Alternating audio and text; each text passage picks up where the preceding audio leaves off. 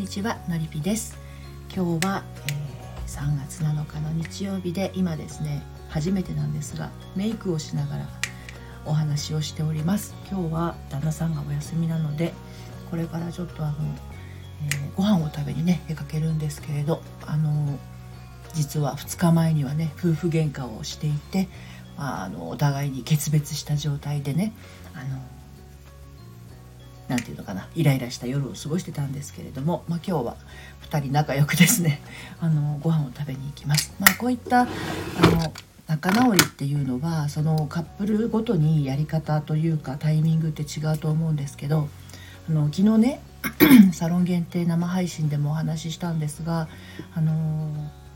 海を出し合うカップルとそれから淡々とその自分の気持ちを伝えられるカップルといろいろいると思うんですよね。でその2人のかあのなて言うのかな感覚っていうものを、えー、2人でこう気づいていくものなの。でたまたまうちはこう全部を出し合うっていう。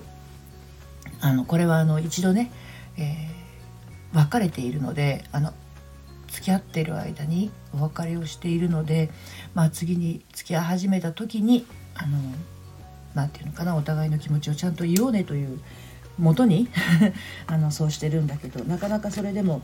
うーんぶつかる時はぶつかるわけでね。そういうところを乗り越えられる相手なのかどうなのかっていうところが、えー、お付き合いの醍醐味でもありその人を知るっていうことなのかなと思います。あののりぴの隠れ家オンラインサロンでもですねパートナーシップに悩んでいる方それからこれから婚活をしよして あの彼氏を作ったり、えー、結婚したりという方たくさんいらっしゃいますけれどあたくさんいるって言ってもねオンラインサロンは非常にこじんまりとしているので私含めて今16人なんですけれどもねあのそれぞれに皆さん思いがあるわけですよどういうふうにあの自分がね私みたいに皆さんがあの言いたいことを言えるわけでもないしね、一人一人その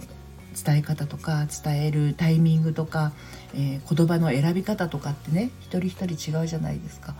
あのその自分に合うやり方っていうものをその相手とね構築できる相手かどうかっていうのがちょっとねあのポイントになって大事なんじゃないかなと思います。コミュニケーションって本当に簡単なようであのすごく難しいんですよね。で人とのコミュニケーションがうまく取れないなっていう人はその手前にある自分とのコミュニケーション自分とのコミュニケーションっていうのは自分への言葉かけがあの優しいかどうかをねあの確認してみてほしいんです。あの自分に対してすごくこうきつい扱いをして自分がですよ自分が自分にきつい扱いをしていないかどうかとかあとはその何て言うのかないつまでも嫌な気分の場所のままに自分の身を置いていないかどうかとか本当にあの一番身近にいる自分が自分に優しくしてあげてるかどうかっていうのを、えーと、なんだろうそれに気づけてそれを大事にしていった人こそあの本当に自分のことを大事にしてくれる人と出会えるというふうになってると思うんですよね。なのであなたもきっと自分に合う相手っていうのはあのあなたのことを探して今お互いに近寄り合っている状態段階にいると思いますのでどうかあの諦めずにねまずは自分に優しくしてあげてください。メイクしながら話すのはとっても大変でした。ということであの良い日曜日をお過ごしください。それではまた。